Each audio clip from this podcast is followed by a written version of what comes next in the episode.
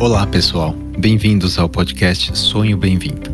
Sou Renato Tomioka, ginecologista especialista em medicina reprodutiva. E este podcast é produzido pela Arte Academy com o apoio da clínica Vida Bem-vinda. E tem o foco de trazer para você o que há de melhor e mais atualizado na ciência da reprodução humana com a nossa experiência clínica do dia a dia. Acreditamos muito na força da boa informação e o nosso objetivo é ajudar quem precisa a atingir o sonho de ter um filho através de conteúdos de alta qualidade reunidos por quem trabalha com infertilidade. Para mais detalhes, entre no site arte-academy.com.br podcast. E agora, segue o nosso episódio de hoje.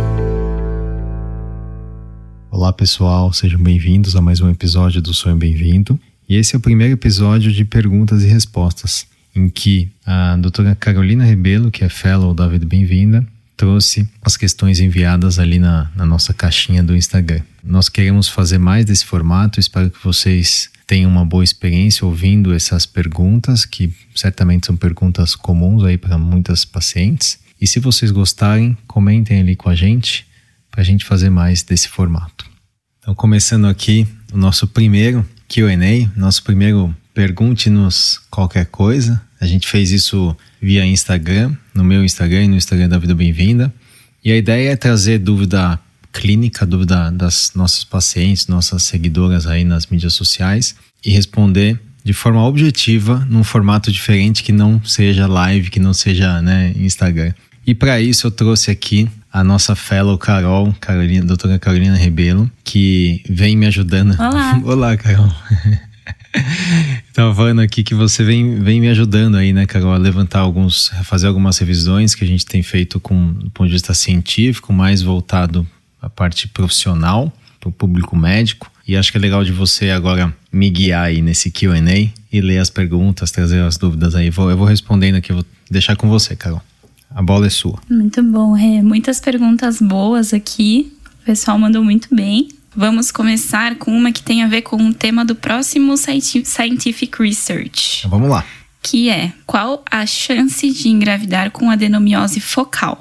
E o que fazer para aumentar essas chances? Eu acho que o número absoluto é difícil falar, né? A porcentagem. O que a gente sabe é que a adenomiose focal, sim, mas principalmente a adenomiose difusa, está muito associado à dificuldade de manter a gestação. Esse é o principal, ou seja, abortamento e algumas até complicações obstétricas, mas também a infertilidade. Hoje já está meio que consagrado de que a adenomiose também, como a endometriose, tem uma relação aí forte com infertilidade, talvez mais com infertilidade secundária, porque como a adenomiose é uma doença uterina, ela é muito mais comum em quem já fez algum procedimento uterino, como cesárea, coletagem, aspiração manual intrauterina a mil, né, pós-aborto, esteroscopia extensa, miomectomia, está muito relacionada à idade, né, mais prevalente em mulheres com mais de 40 anos, a gente acredita que está associado àquela paciente que já tem filho,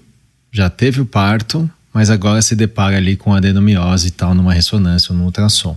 E o sinal clínico, o sintoma clínico é aumento de fluxo menstrual, às vezes os pacientes têm coágulos e cólica menstrual, às vezes dor, né, dor pélvica. E o que a gente sabe é que a gente vai falar depois no Scientific Update um pouco melhor em termos de números, mas a, a taxa reduz, às vezes reduz pela metade, né, a taxa de de sucesso reprodutivo. Agora, depende muito do tipo, do tamanho e do número de lesões. Então, uma adenomiose focal que é aquela que né, a presença de endométrio ali no miométrio, numa região específica, pequena, provavelmente vai impactar muito pouco, né? às vezes nem impacta. Aquela adenomiose focal maior, mais extensa, ou até que forma um adenomioma, essa pode impactar mais. E aquela adenomiose difusa, que, aquele útero aumentado, amolecido, esse realmente é um útero mais difícil de progredir uma gestação ali dentro. Então, difícil falar estatística, a gente tem riscos relativos e que também variam aí de acordo com o fenótipo da doença. E acho que qual que é a outra pergunta? Como o que fazer? Isso, como aumentar essas chances? Como aumentar a chance de sucesso tendo adenomiose. Então, a minha única visão assim, o tratamento eficaz mesmo para isso seria você bloquear o útero, né? A adenomiose focal em geral não demanda cirurgia, mas bloquear o útero com e o método mais eficaz é o, o agonista do GNRH, seja a leuprorelina ou a goserelina. No Brasil a gente tem essas injeções ou até o decapeptil e você cria, entre aspas, uma menopausa química. Você abaixa muito o FSH ou LH, cai a estimulação ovariana, o estrogênio cai muito e você, nessa privação hormonal, melhora o útero. Então, a adenomiose, como a endometriose, ela é estimulada por um hormônio principal, que é o estradiol. O estradiol é produzido eminentemente nos ovários. Você bloqueia nos ovários, você vai reduzir o estradiol e vai reduzir a inflamação, nesse caso da adenomiose. Então, para fazer isso, isso é antagônico à gestação espontânea. Isso é antagônico a tentar engravidar naturalmente. E é difícil. E você usar por um tempo o bloqueio e depois liberar, tentar engravidar natural, também não parece ser eficaz. Né? Isso se fala muito para endometriose, você usar pílula anticoncepcional durante seis meses, bloquear a endometriose depois parar a pílula, você só vai ter benefício durante o uso da pílula. Então não há um benefício cumulativo. Aliás, você pode até piorar o resultado porque você está protelando as taxas, né, as tentativas ali do casal. Você só está envelhecendo às vezes a paciente. Então a gente não preconiza isso. A melhor forma seria fazer fertilização in vitro, congelamento do embrião, bloqueio do útero e posterior transferência de embrião. E mantendo o tema, também alguém perguntou quanto tempo tem que manter esse bloqueio. Existem tempo, acho que existe um delta mínimo e máximo. Mínimo eu vejo que é um mês, mas né, a maioria dos estudos fala em dois a três, máximo seis. Eu, particularmente, não uso mais do que três meses. Já tive casos de usar quatro meses, mas pelo risco de dano à saúde da paciente com a privação hormonal. Né? Você tira o estradiol, você aumenta um pouco o risco de osteopenia, osteoporose e sintomas clínicos são, os efeitos adversos são ruins, né? Ondas de calor, secura vaginal, mudança do humor, labilidade emocional, dificuldade de sono, isso é uma coisa que as pacientes todas reclamam, piora muito o sono no começo, ah, piora a dificuldade de concentração, memória fica pior. Então eu particularmente não uso mais do que três meses e algumas pacientes podem demandar mais, mas são aquelas adenomioses mais extensas. Falando um pouquinho de endometriose agora. Tenho 34 anos e o endometrioma no ovário direito. Estou usando o Genogest. Eu tenho que tirar esse endometrioma depois. Todo endometrioma tem que ser retirado? Pode deixar? A resposta é, objetivamente, não. Não precisa re ser retirado, mas o correto seria falar depende, né?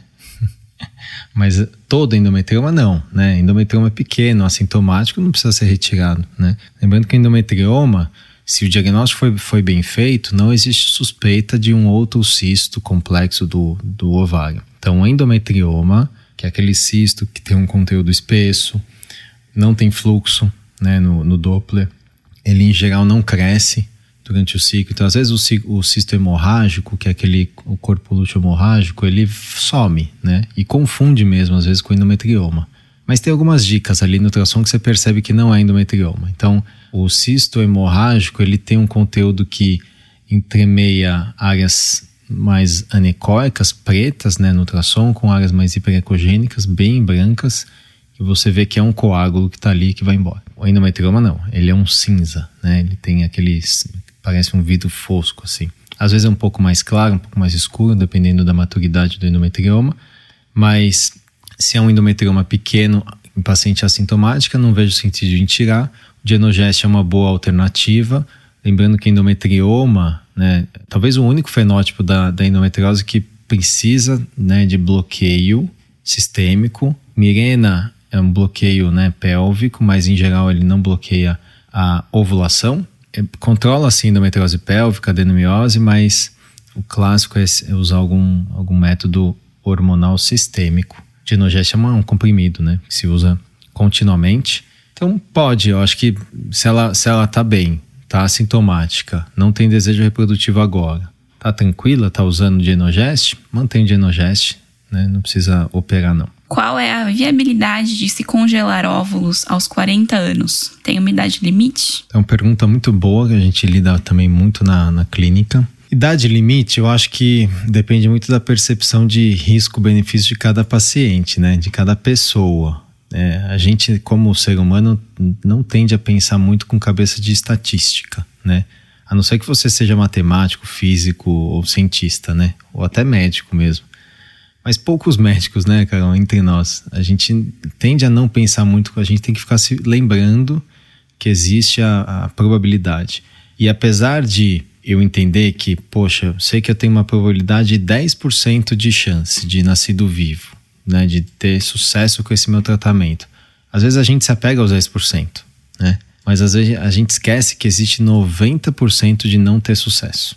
Então, a cabeça probabilística te traz é uma ferramenta muito poderosa que pode trazer mais discernimento e melhores escolhas, não só na reprodução humana, na medicina, mas na vida. Então, sei lá, você vai contratar um seguro de alguma coisa, pensar com essa cabeça ajuda muito, porque às vezes você está comprando um seguro ou fazendo alguma coisa que não vai. Qual é a chance de você usar? O exemplo clássico que eu dou disso é a história do cordão. Banco de, de células tronco do cordão umbilical. Muita gente faz, né? Por uma talvez uma questão mais emocional de vou fazer, vou guardar a célula do cordão do meu filho, porque vai que né, existe alguma questão aí, eu não, não me preparei. E aí coloca na ponta do lápis e fala: ah, é um curso que tudo bem para mim, mas esquece de pensar qual é a probabilidade de você usar esse cordão, essas células tronco do cordão. E a probabilidade aqui é muito, muito, muito baixa.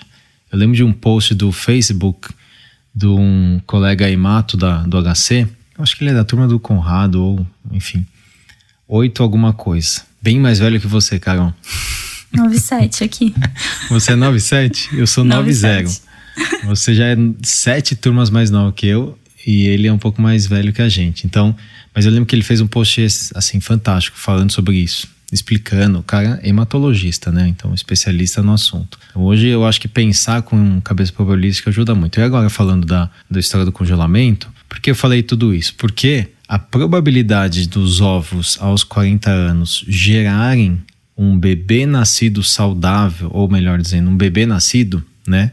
Lá na frente, ela existe. Então, assim, é viável? Sim, é viável, desde que você congele um número bom. E às vezes, para ter isso, né, se isso é. Aí entra, acho que a questão se é viável ou não. Cada paciente tem a sua reserva ovariana. Se a reserva ovariana de uma paciente com 40 anos é baixa e a probabilidade aí sim é alta de ser baixa, uhum. não sei se ficou confusa a minha frase, mas a chance de uma paciente com 40 anos ter baixa reserva ovariana, ela é considerável, porque existe uma depressão da reserva ao longo do tempo. Então, para ela estimular, coletar óvulo e ter um número alto de ovos congelados, isso em geral demanda vários tratamentos, várias coletas, várias estimulações. É um custo considerável. Para você ter resultado, você precisa ter um número bom de ovos. Então, fazendo uma conta simples, eu gosto muito de fazer essa conta às vezes ao vivo com o casal ou com a paciente. A gente traz essas estatísticas e é importante a paciente entender que Basta ter um óvulo bom para gerar um embrião e um bebê? Em geral, sim, na teoria sim, mas na prática não é bem assim. Eu preciso, em geral, de um número alto de óvulos para ter um número menor de embriões, para ter um número ainda menor de embriões saudáveis e desses embriões saudáveis, um implantar e nascer. Né? Então a gente tem que pensar lá na frente, né, cara? Quando a gente está congelando o óvulo da paciente, pensar lá na frente. Será que o que eu estou fazendo hoje se essa paciente precisar desses ovos, quando ela for precisar, ela vai ter esse, a chance de ter esse resultado. E aí essa percepção probabilística ajuda. Então, resumindo, hoje se uma paciente congela ou ela vai fazer uma FIV com óvulos de 40 anos, ela precisa, em geral, de 14, às vezes 19 óvulos maduros para ter pelo menos um blastocisto euploide normal. Olha a diferença com 37 anos. Eu preciso de mais ou menos 8 a 11. Então é praticamente o dobro em 3 anos. Por isso que hoje o principal, assim, são duas coisas que a gente tem que considerar quando você vai congelar ovo. Uma é idade e a outra é quantidade reserva ovariana. Se, e existem pacientes que têm 40 anos e têm uma excelente reserva. Tem, mas é o outlier, né? É, o, é a exceção. Então, às vezes, ela tem lá 20 folículos, 20 e poucos folículos, tem um estoque de ovário policístico e ainda tem um pouco de folículo a mais. Ela vai ter lá os seus 15 ovos numa coleta. Pode dar resultado? Pode, mas nessa idade eu sugiro até ter mais do que 30. Porque isso é para um bebê nascido saudável. Se, e se a paciente eventualmente pensa muito ou sonha muito em ter dois, aí você tem que congelar talvez o dobro de óvulos. E a hora de falar, eu sempre falo isso para os pacientes também, é, é no, naquele momento. Essa conversa é uma conversa difícil, dura, Mas o momento ideal de falar isso é naquela hora, porque se você não conversa ali, depois às vezes é tarde. Ela volta para usar os ovos com 42 anos e às vezes consegue ou não consegue, e aí para fazer mais FIV com 42 a, a chance é ainda menor, né? Então, resposta sim, desde que tenha um bom número, aí vai, vale a pena sim. Próxima pergunta. O que, que é o do, o do steam? Do que consiste essa técnica? Legal. Do steam é o termo criado por um grupo americano, ah, perdão, um grupo italiano. Não entendi por que, eu falei americano. Não sei se eu estou com os americanos na minha cabeça, mas enfim, é um grupo italiano e que uma clínica de Roma que chama Genera que inclusive a gente foi para lá. Eu fui para Genera em 2016, numa preceptoria apoiada pela Merck. O Oscar foi em 2017 também, na preceptoria da Merck, e o Lucas foi acho que em 2018 também. Então a gente vivenciou o ápice do do Steam, estava começando do Steam, tava, né? Eles estavam na curva de aprendizado, e esse grupo italiano, liderado pelo Dr. Filippo Ubaldi, Filippo, mesmo nome do meu filho, o Valdi, e a Laura Rienzi, que é a embriologista dele, eles publicaram essa estratégia, que é uma estratégia de estimulação ovariana desenvolvida para pacientes com baixa reserva ou baixo prognóstico ou poor responders, ou seja, más respondedoras. Más respondedoras é um critério que a gente usa corriqueiramente na clínica, né, Carol? A gente fala muito entre nós, mas são as pacientes que, em geral, têm ou uma boa reserva e respondem mal, aquém do esperado, com menos óvulos, ou tem uma baixa reserva e, portanto, respondem com poucos óvulos. Então, existem critérios para isso. A gente fala que existem os critérios de Bolonha, que foram desenvolvidos lá em Bolonha, e, enfim, tem vários critérios para isso, mas no fundo, fundo, assim, para quem está nos ouvindo, é pacientes que provavelmente vão ter poucos óvulos desenvolveram do STIM. Então, a Genera, falando um pouquinho agora, eu acho que é importante entender a situação, o contexto da, da Itália. Roma, essa é a maior clínica particular. Metade das clínicas de reprodução humana na Itália é pública e a outra metade é particular. E essa é a maior das clínicas particulares da Itália. E eles fazem uma medicina reprodutiva muito parecida com o que a gente faz aqui em São Paulo, que é estimulação intensa, coleta de um número alto de óvulos, maior possível, formação de blastocisto biópsia PGTA. Eles fazem muito PGTA. Eles têm o laboratório de genética deles. Inclusive, eles fazem para a Itália inteira. E eles fazem por, por qPCR, eles não fazem por NGS até, até então. Né? Talvez hoje eles tenham migrado, que é uma plataforma que tem uma resolução um pouco menor. Ou seja, eles praticam uma medicina muito de controle, que eu falo. Né? O que é a medicina de controle? Você quer controlar todas as variáveis que estão tá na sua mão para talvez ser mais eficiente. E eficiência na reprodução humana significa ter resultado, que seria a eficácia, mas com um, talvez o menor tempo possível, com o menor número de falhas possível, né, ganhando eficiência mesmo no sentido literal seria isso, né? Lá na Itália, o governo paga a medicação para quem é infértil. Então, se você é um casal infértil, o governo vai te pagar as injeções, o bloqueio hormonal, o trigger, vai te pagar isso. E aí a paciente, em geral, ou escolhe o setor público ou vai para privado e vai pagar ali o médico, os honorários médicos, a parte do laboratório. E às vezes a genética. Né? Então, o custo de medicamento o paciente não tem, o que é uma baita virtude. Né? Porque, veja, aqui no Brasil é, é quase um terço do, do tratamento, o custo é a medicação, né? dependendo do protocolo que se usa. E por que eu estou falando isso? Porque o Duistin clássico é o seguinte, como o nome diz, sugere, é uma dupla estimulação sequencial. Então a paciente ela vai na menstruação, faz um ultrassom no segundo, terceiro dia, faz a extração com contagem de folículos, o médico vê os folículos e fala: olha, vamos começar as injeções. Começa as injeções, faz o ciclo de antagonista do GNRH, que aqui no Brasil existe o Orgalutra e o Cetrotide, estimula, coleta o, o trigger é feito com o agonista do GNRH e eles coletam o óvulo depois de 35, 36 horas. Cinco dias depois da coleta, cinco dias exatos, eles fazem, iniciam uma segunda estimulação ovariana que é igualzinha à primeira. Por que, que é igualzinha? E eu perguntei isso para o Filipe Baldi. Por que, que ele não usa progesterona para bloquear? Por que, que ele não faz um esquema diferente, dado que eles falavam que essa estimulação era na fase lútea? Mas eu discordo, não acho que é fase lútea, eu acho que é uma estimulação em outro ciclo, porque a paciente menstrua entre a primeira coleta e a segunda estimulação. E não tem mais progesterona circulando. Então, por definição, ela não está mais na fase lútea. Você tem até resquício né, coágulos no ovário. Você tem, mas você não tem, em teoria, corpo lúteo porque você teve uma luteólise ali com um agonista. Ele falou, ele foi bem claro, porque aqui a paciente recebe, a paciente precisa gastar o medicamento. Então ela recebe aquele medicamento, ela precisa usar. Então o Duestin nada mais é do que uma, uma estimulação sequencial com um intervalo de cinco dias livre de medicamento entre a primeira coleta e a segunda estimulação. Idealmente são duas, duas estimulações idênticas. E o que, que eles viram? Que a maioria das pacientes faz duas coletas em um mês. Né? Então, em geral, a estimulação dura aí 10, 12 dias, ou seja, em 14 dias você faz uma coleta. Espera um pouquinho e mais 14 dias você faz a segunda coleta. Para paciente que tem baixa reserva e que tem idade materna reprodutiva avançada, isso é muito interessante, porque você ganha eficiência.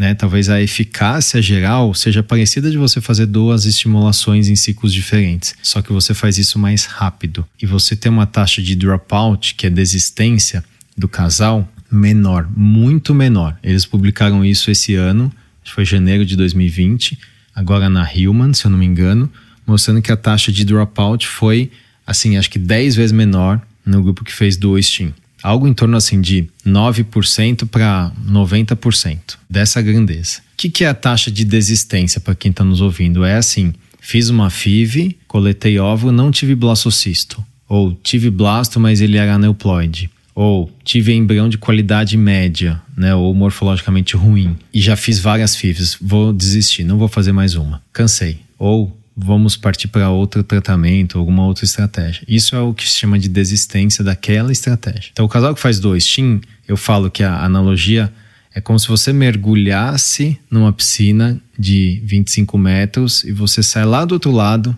com essas duas vezes duas coletas. Então, você sai com mais óvulo, fato. E aí tem um, um grande detalhe que é importante a gente saber que a segunda estimulação em 70% das pacientes na Itália foi melhor. Ou seja, o segundo ciclo, e a gente não sabe se é porque é sorte, pode ser, ou se é porque ele é, ele é precedido por uma estimulação. Esse segundo ciclo, as pacientes tendem a ter uma resposta melhor em termos de número de óvulos. E eu perguntei isso para o Balde, ele falou que se ele fosse escolher um ciclo, um ciclo só para estimular, ele estimularia na fase lútea.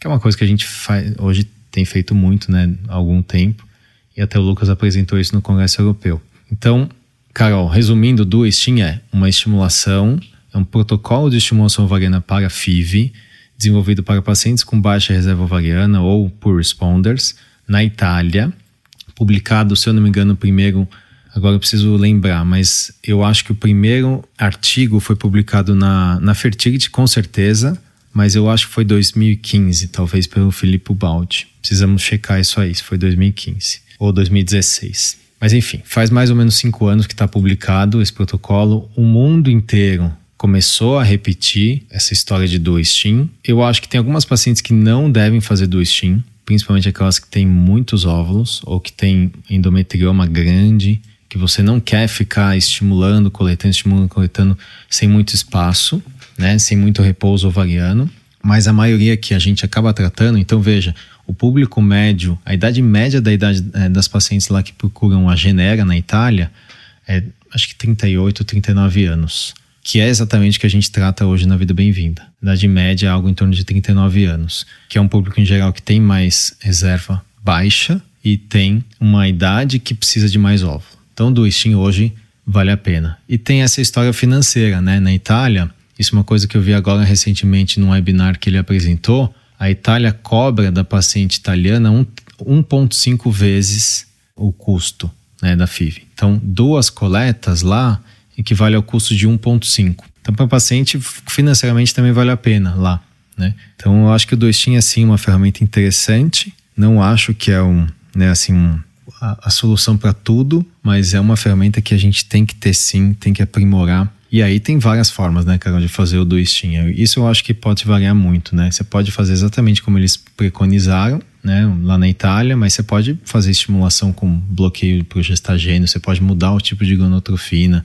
Mas uma coisa que tem que ser feita é o trigger, o primeiro trigger tem que ser com o agonista. Não dá para usar HCG, porque senão você acaba aí sim tendo uma, uma manutenção dos corpos lúteos e a estimulação, a segunda estimulação fica muito, muito lenta E isso foi uma curva de aprendizado deles, né? Então acho que vale a pena ouvi-los.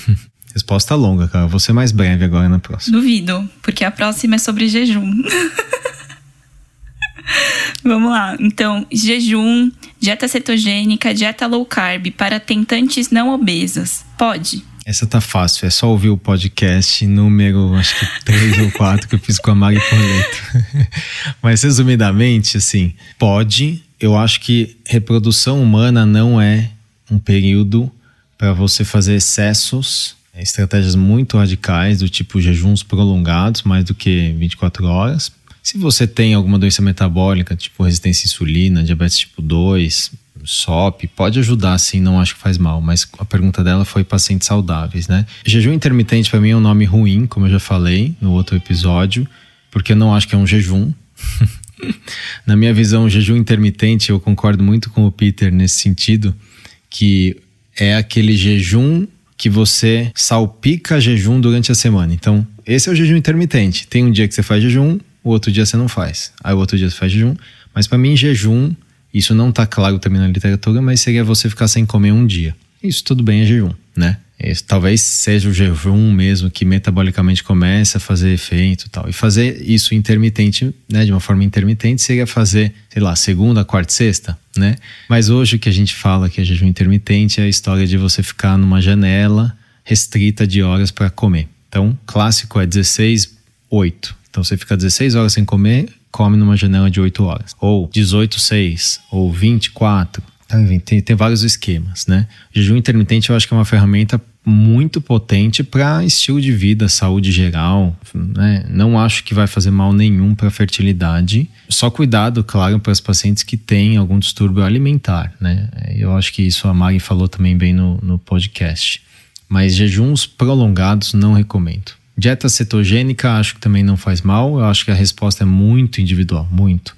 Eu já fiz cetogênica, respondi bem, mas assim, fazer cetogênica bem feita, o que, que é cetogênica bem feita? É você realmente seguir um protocolo de uma nutricionista que saiba passar a cetogênica, porque não é todo mundo que sabe, porque tem erros clássicos que é o que você dá muita proteína. Porque a dieta cetogênica é a base dela, 80% às vezes é gordura não é tão fácil para o paladar, para a maioria das mulheres, comer 80% de gordura todo dia durante alguns meses, né? Às vezes cansa, é difícil. E você, o ideal seria testar se você está em cetose, entendeu, Carol? E a melhor forma de testar a cetose hoje ainda é ponta de dedo, né? Você ficar dosando ali no sangue com aquelas maquininhas tipo glicemia, destro, né? Eu uso muito um da Abbott que tem aqui no Brasil, é fácil de achar. Tem que comprar as fitinhas de, de BHB, né, que é beta-hidroxibutirato na farmácia online, porque não tem na farmácia presencial. presencial, né?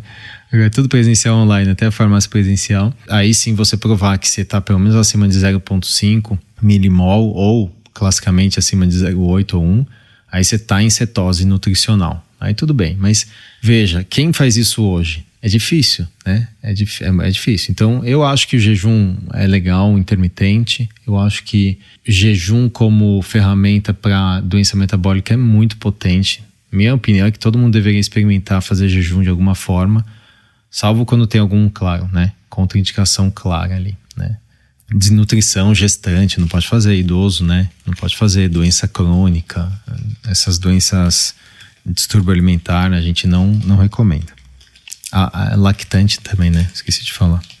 Quem tá amamentando não pode fazer jejum. Próxima pergunta sobre medicações. Perguntaram aqui se faz muita diferença o tipo de medicação que vai ser usado durante a FIV. Existem várias marcas diferentes, vários tipos diferentes, uns mais caros, outros mais baratos. Estão perguntando aqui se tem alguma vantagem, desvantagem de algum. A resposta objetiva é talvez muito pouco. A diferença ela é pequena. Se você pegar os estudos científicos, não existe o estudo perfeito. Aquele estudo que você compara todas as medicações do mercado em grupos diferentes num estudo só. Isso não existe. E entre nós nunca vai existir, né? Então esse seria o estudo perfeito para falar assim, olha, peguei um grupo de 5 mil pacientes que vão fazer FIV com boa reserva. E eu dei Elonva, Recovelli, Menopur, Meronal, Poregon, Pergoveres, Gonal, Luveres, dei tudo diferente e aí testei o desfecho final, que seria talvez, no meu ver, o melhor seria número de ovos coletados. né, que é o mais objetivo. Potência do medicamento em relação ao número de folículos que crescem, o FORT, né, o Follicle Output Rate, e também o número de ovos coletados. Aí você pode falar, olha, esse é melhor que aquele, mas não existe esse estudo. Então existem estudos pequenos, né, geralmente patrocinados feitos pela indústria que desenvolveu aquele medicamento. Então, por exemplo, o Elonva, que é a alfa-corifolitropina, eles lançaram e compararam um estudo né, randomizado com o Puregon, que é a beta-folitropina que é da MSD. Então, o que, que o estudo faz? Ele compara, de acordo com um modelo matemático estatístico, se a medicação nova ela é, não é inferior à que já está estabelecida no mercado. É assim que se faz. E a maioria dos estudos fala que não. Então, quando você compara marcas diferentes, depende muito de quem você está tratando. Idade da paciente, reserva ovariana, peso corporal, né, se já teve alguma resposta ruim ou não. Na prática, a gente sabe que sim, existem variações individuais e que isso não aparece nos estudos. Né? Então a gente vê muito. As pacientes que devem estar ouvindo aqui falaram: ah, já respondi bem com essa, mas essa aqui não vai bem. Pode ter sido completamente aleatório, ao acaso, pode ser alguma coisa que realmente é verdadeira. Então, assim, os estudos, a maioria, acabam comparando medicações diferentes e a gente sabe que existem individualidades. Né? Existem essas individualidades de resposta. Então, lembrando um pouquinho de endocrinologia, né? o medicamento, o hormônio, no caso, a medicação que a gente usa é um hormônio que é o FSH, o hormônio folículo estimulante, e muitas vezes misturado com o LH, que é o hormônio luteinizante. E na mulher, esses hormônios têm uma função crucial de estimular o crescimento ali do folículo. O LH é importante mais para o final, mas em algumas pacientes ajuda também na resposta. É, isso é bem controverso e bem discutido. Na verdade, os estudos mais recentes que começaram a entender que esse hormônio se acopla num receptor no folículo, então, né, tal, se aplicou uma injeção ali na gordura.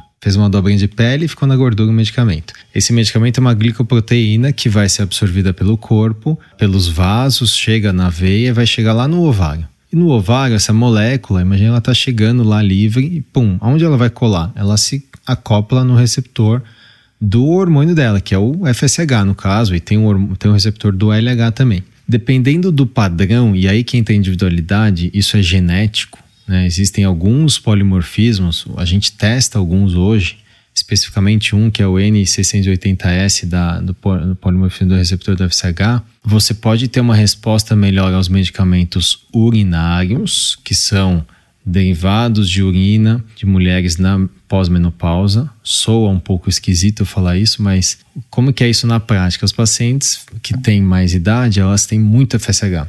Então, se você pegar a urina desses pacientes, você pode purificar, purificar, purificar e extrair essa molécula pronta. Esse é o FSH urinário. Né, que a gente fala na prática com os pacientes. Então, algumas respondem melhor a esse, esse medicamento.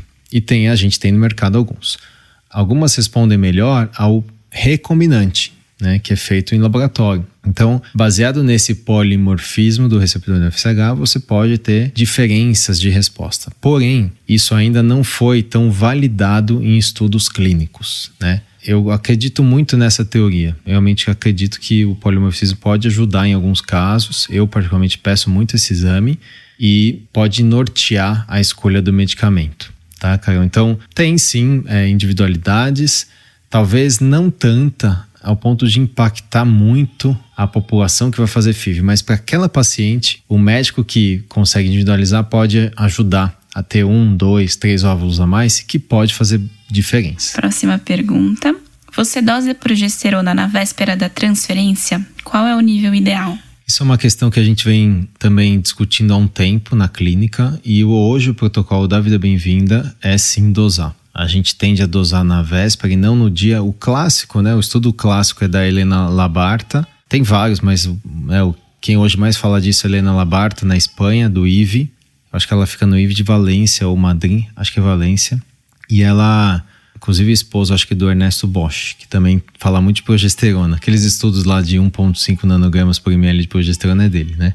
E ela fala muito que, assim, eles dosam no IVE no dia da, da transferência, perdão. Por quê? Porque lá eles têm, de manhã a paciente colhe e sai o resultado rápido. Então no Brasil a gente colhe antes. E dependendo da fase lá, eles até suspendem a transferência e postergam, né, para aumentar a dose. Só uma ressalva: lá na Espanha, eles usam, em geral, 600 miligramas de progesterona natural micronizada via vaginal. Ponto. Às vezes 800, né? A gente, o nosso protocolo da Vida Bem-vinda, em geral, é pelo menos 800 ou gel de progesterona, né, 8%, e associado ao, em geral, uma dihidrogesterona via oral. E a dihidrogesterona, que no Brasil é do Faston, não aumenta a progesterona no sangue. Então, não quer dizer que não tem progesterona, você só não pega naquele ensaio, né? O exame não pega. Ela é, entre aspas, invisível ao exame de sangue. Então, o que a gente acredita que o nosso protocolo, em geral, leva a um aumento importante da progesterona sérica e que estaria né, relacionado a uma melhor taxa de gravidez. O que parece hoje ser o cutoff é algo em torno de 9 nanogramas por ml. Esse seria o cutoff hoje mais aceito, dependendo, claro, do tipo de ensaio, do tipo de né, kit do laboratório e do timing que você dose, porque a progesterona também oscila muito durante o dia, né? Então, em geral, a paciente colhe de manhã e às vezes ela acabou de tomar ou aplicar progesterona, isso pode variar também. A gente dosa sim, já virou algo da nossa rotina. E o que fazer, né? Acho que essa é a grande dúvida. O que fazer hoje? A gente acaba aumentando um pouquinho a progesterona. Né? Se está abaixo de 9, a gente aumenta um pouco. Mas eu sempre falo para o paciente: olha, mantenha a progesterona via oral. Eu uso né, a dihidrogesterona e provavelmente aquilo já é suficiente. É bastante progesterona. Aumenta um pouco e transfere, né? Não muda a programação de transferência. Isso, e transfere. Boa. boa. Esqueci de falar. É boa. Transfere. Não cancelo transferência por causa disso hoje, né? Não tenho segurança de evidência científica a ponto de falar para o paciente, olha, melhor cancelar e transferir depois. Por que eu não tenho segurança? Porque primeiro é muito frustrante, né? Você chegar na véspera da transferência e cancelar por um exame hormonal. Segundo, o protocolo que a gente usa tem bastante progesterona, lembrando que 10 miligramas de, de dihidrogesterona equivale a mais ou menos 200 miligramas de progesterona natural. Então, em teoria, os nossos pacientes já estão usando 1.200 miligramas de progesterona natural, que equivale ao dobro do protocolo clássico do IV. Né? Então eu acho que é mais do que suficiente. Eu ajusto sim, porque eu acho que se isso tem um impacto, você pelo menos consegue corrigir ali no final. E eu acho que existe um impacto também psicológico, sendo prático. Se a, às vezes a gente dosa progesterona porque a gente quer ver lá alta, mas a gente vê o resultado melhor com progesterona mais alta nos estudos, né? Então, se eu acredito no estudo, eu quero buscar algo parecido com isso. Então, acho que a gente usa isso de uma forma adaptada. Pode ser que isso mude, né? Claro. Eu acho que tudo que a gente está conversando aqui é passível de mudança. É hoje, né? Agosto de 2020, porque pode ser que saia um baita estudo enorme, bem feito, randomizado, controlado, mostrando que não. Progesterona tem que estar acima de 12. Pronto, tá bom, vamos buscar 12, né? Vamos entender quem é, quem tratou, né? Protocolo. Mas a medicina caminha assim, né? É a ciência das verdades transitórias. Qual é a diferença entre um blastocisto de D5 e um blastocisto de D6? Obviamente 24 horas, mas claro que isso impacta em alguns desfechos. Sim, impacta que quando a gente fala em blastocisto, o que é um blastocisto? É um embrião que, em geral, chega nesse estágio, que é um embrião com mais de 100 células, em geral 150 até 200 células, que tem uma cavidade que chama blastocele e que tem duas partes, uma camada externa, que é a trofectoderme, que é o que vai dar origem à placenta, e a camada interna, que vai dar, chama massa celular interna, que vai dar origem ao feto. Então, o blastocisto é um embrião maior, ele expande, ele cresce. Tanto é que a classificação hoje mais aceita, que é a classificação de Gardner, ele um australiano, ele classifica por um número e duas letras. O primeiro número é o grau de expansão, varia de 1 a 6. Quanto mais expandido, maior o número. E os, a primeira letra é a massa celular interna, que é o que vai dar origem ao feto, e a segunda letra é a trofectoderme, que parece ser a letra mais associada à taxa de sucesso. Então, blastocisto, é, essa é uma das teorias aceitas, né? Blastocisto 4AB tem uma chance talvez menor do que um BA. Tá? A segunda letra, quanto mais próximo do A, melhor, né? A, B ou C, tá?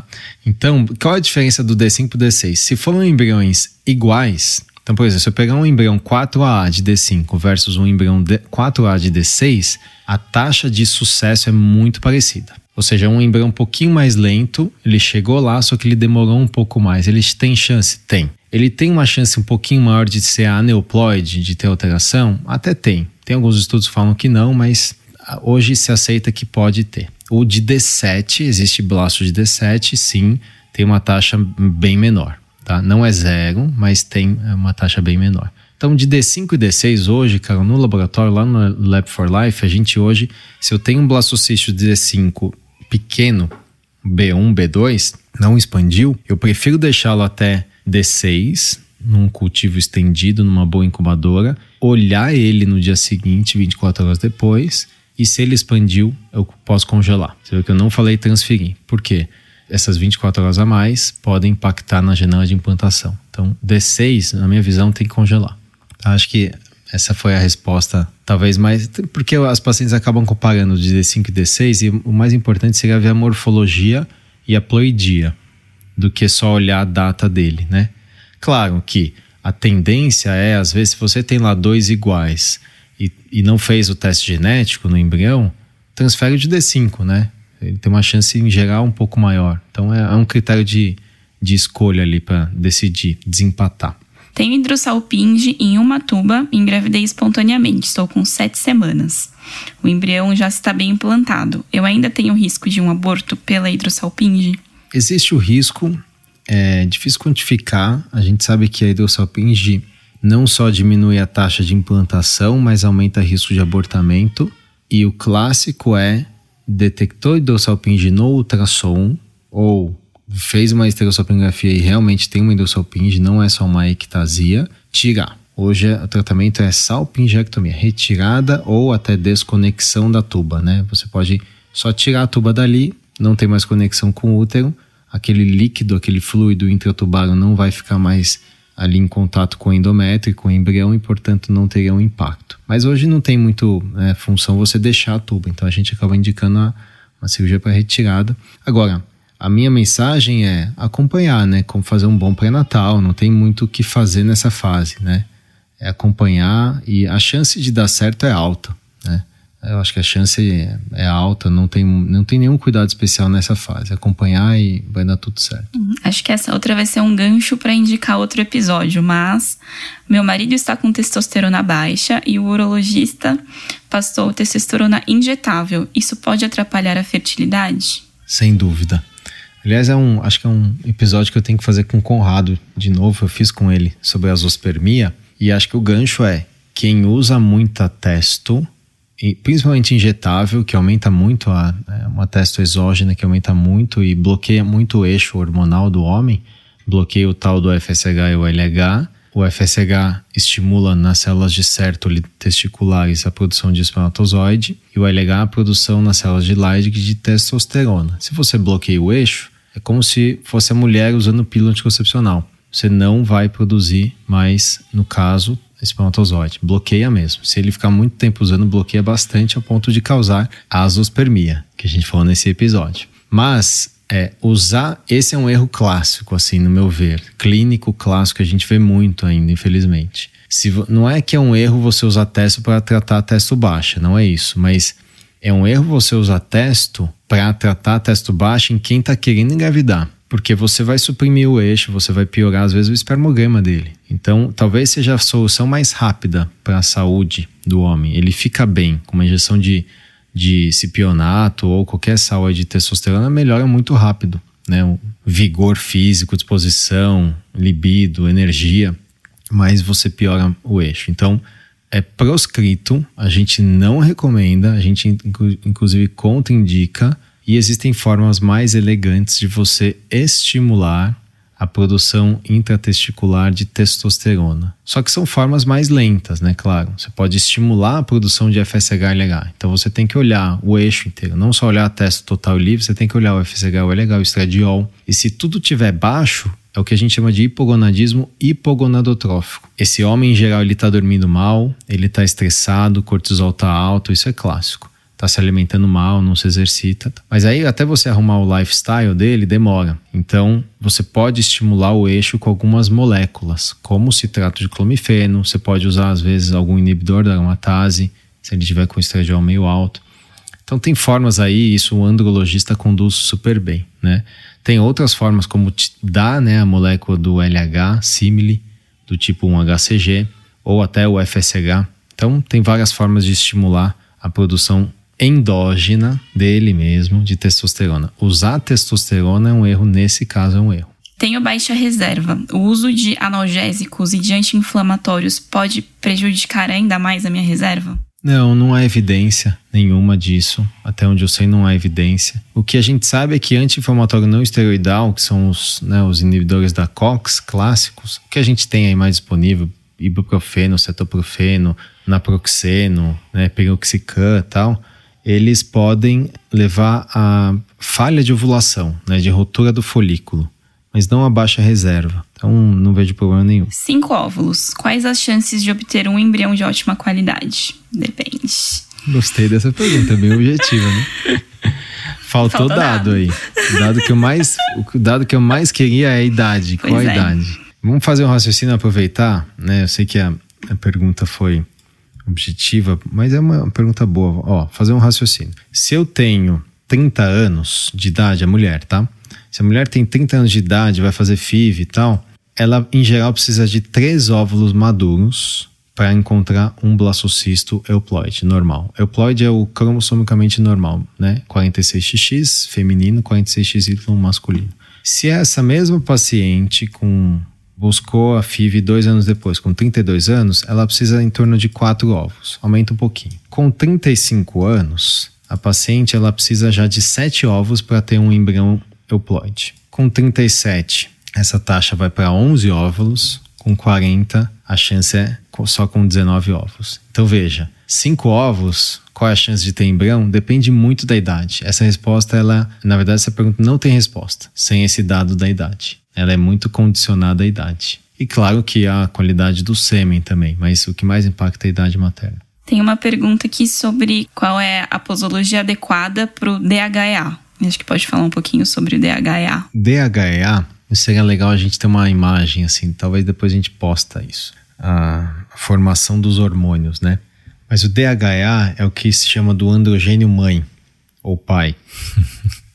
ele é o androgênio, né, que no nosso corpo ele é convertido em todos os outros androgênios. Então, androstenediona, testosterona, o clássico que se, que se fala é a testosterona. Então, DHA é produzido muito nas adrenais ou suprarrenais e qual é a ideia de usar DHA em pacientes que vão fazer FIV? Em geral, é feito para pacientes que têm baixa reserva ovariana ou tiveram uma má resposta ovariana, poucos óvulos. O objetivo é dar uma molécula que vai ser transformada em testosterona pelo corpo da paciente e essa testosterona dentro lá do ovário do folículo vai agir em várias cascatas e aumentar a probabilidade de ter uma resposta ovariana melhor né, de ter mais ovo, de ter mais folículo crescendo ali. Até alguns estudos falam em ter mais folículos, né? Aumentar a foliculogênese.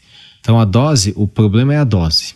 Por que, que o problema é a dose? Porque é uma dose alta, 75 miligramas por dia é o clássico, 75 miligramas. Então a dose preconizada lá fora e o DH tem uma história que, assim, ele foi muito desenvolvido, essa, esses estudos, a maioria é tudo estudo americano. Por quê? Porque nos Estados Unidos o FDA aprovou o DHA, eu acho que isso foi na década de 60, 70, como um, medicamento over the counter. Então você compra na farmácia, você vai num CVS, no Walgreens, você compra isso. Você não precisa de receita médica para comprar o DHA. Então é mais é, é prático. E isso ficou, ninguém revisitou isso. Então a paciente compra é como se fosse um suplemento, uma vitamina, né? Mas é um hormônio e é um hormônio potente, é bom, né? O problema é que dá efeito colateral, né? 25 é, miligramas em geral já dá acne, oleosidade, aumenta assim. 75 é uma dose boa, alta, né? Mas é a dose preconizada nos estudos. Então, e o ideal é usar pelo menos dois meses, no mínimo seis semanas, né? Então, o, o Norbert Gleicher, que é o principal defensor do DHA e ele defende, ele fala que ele também tem conflito de interesse porque ele vende o DHA. Ele, ele publica muito isso, um cara de Manhattan, em Nova York, e ele fala que o erro da literatura que não conseguiu ver benefício com DHA é porque usou dose baixa e pouco tempo. Então, em geral, se você usa uma dose boa por pelo menos dois, o idealmente seriam três meses, né? Mas veja, a paciente tem baixa reserva, já fez FIV, falhou, teve pouco óvulo, é difícil ela usar uma medicação durante três meses antes de uma nova FIV. Ela está muitas vezes angustiada e o médico também, ansioso para fazer logo né, a FIV, para tentar dar resultado logo para o casal e falar: olha, vamos usar três meses de DHA, pode ser um pouco difícil.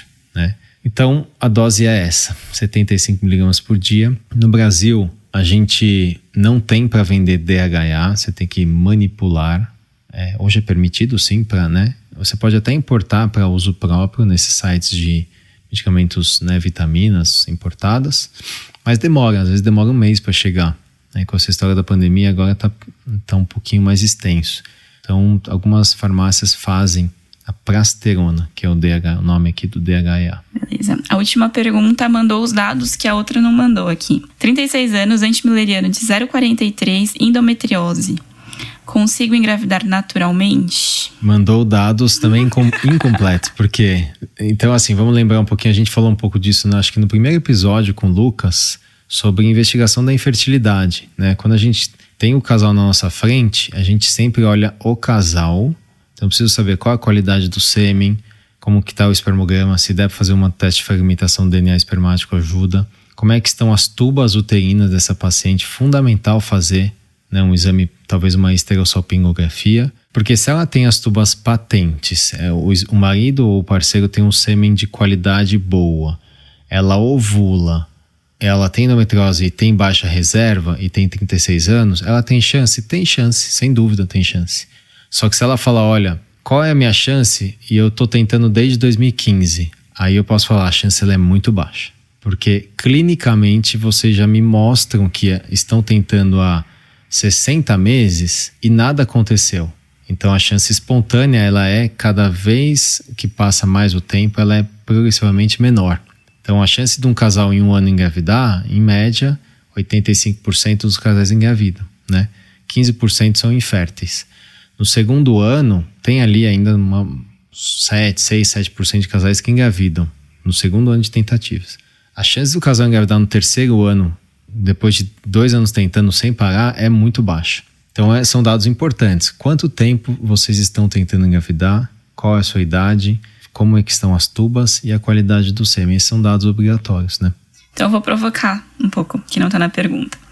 Vamos supor que ela não começou a tentar ainda e ela tem esses exames de base, não fez o resto da investigação. A senhora acha que ela deve fazer uma esterossalpingografia, o espermograma ou começa a tentar, tenta os seis meses e depois investiga o resto? Excelente questão, que a gente lida até, até gineco lida com isso na prática, né? Que não, vamos dizer assim, não é especialista em reprodução. E a dúvida é: será que eu investigo essa paciente que nunca tentou? Será que eu já acelero e faço os exames ou eu estou exagerando aqui na mão? Estou pedindo muito exame. A resposta é sim, devemos investigar. No, nesse caso, por dois motivos. Um é endometriose, ou seja, ela tem uma causa possível de infertilidade ou um fator de risco, melhor dizendo.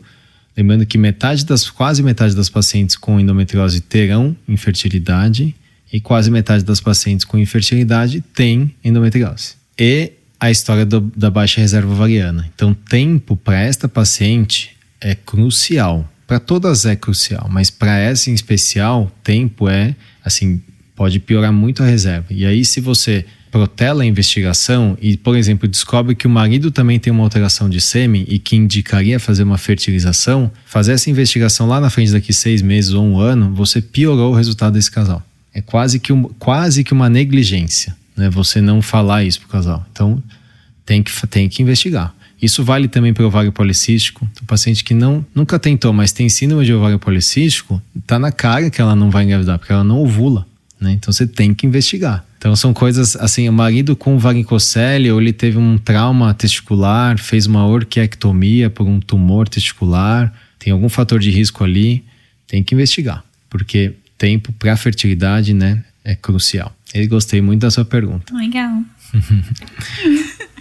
E eu só vou fazer uma defesa para as perguntas aqui, que o espaço é limitado. Elas têm que selecionar os dados que elas vão mandar mesmo, judiação. Não dá para mandar tudo. É. Mas acho que é bom o raciocínio, a gente vai trazendo talvez dúvidas e respondendo perguntas até de outras, uhum. né? Que tem perfis diferentes, complementando aí da nossa cabeça. Carol, adorei o formato. Espero que é, as pessoas tenham gostado também. Quem gostou, pode dar um feedback pra gente até no Instagram, ou né, mandar um e-mail, ou mandar lá no um feedback no próprio podcast, na sua plataforma de né, que você está escutando. Uhum. Agradeço muito a sua, a sua hora aí comigo, Carol, e a sua disponibilidade. Um e espero poder fazer mais desses QAs com você. Foi um prazer. Também espero voltar aqui pro, pro podcast. Gostei muito. Perguntas muito boas, gente. Obrigado, Carol. Obrigada. Tchau, tchau. Obrigado por estar conosco nesse episódio do Sonho Bem-vindo. Se você estiver interessado em saber mais sobre o que conversamos nesse episódio, entre no site arte-academy.com.br podcast. Você pode nos encontrar no Instagram, arte.academy e arroba Vida Bem-vinda. Se você gostou desse podcast, ficaremos muito felizes de ouvir sua opinião nos comentários da Apple Podcast ou qualquer plataforma que esteja usando. Esse podcast tem caráter meramente informativo e educacional não deve ser utilizado para realizar autodiagnóstico ou automedicação. O conteúdo não é feito para substituir a consulta com um profissional de saúde. Em caso de dúvidas, consulte o seu médico. Somente ele está habilitado a praticar o ato médico, conforme recomendação do Conselho Federal de Medicina. Nenhuma relação médico-paciente é estabelecida aqui nesse canal e somos muito transparentes em relação aos conflitos de interesse e levamos isso a sério. Para saber mais, entre no site arte-academy.com.br barra sobre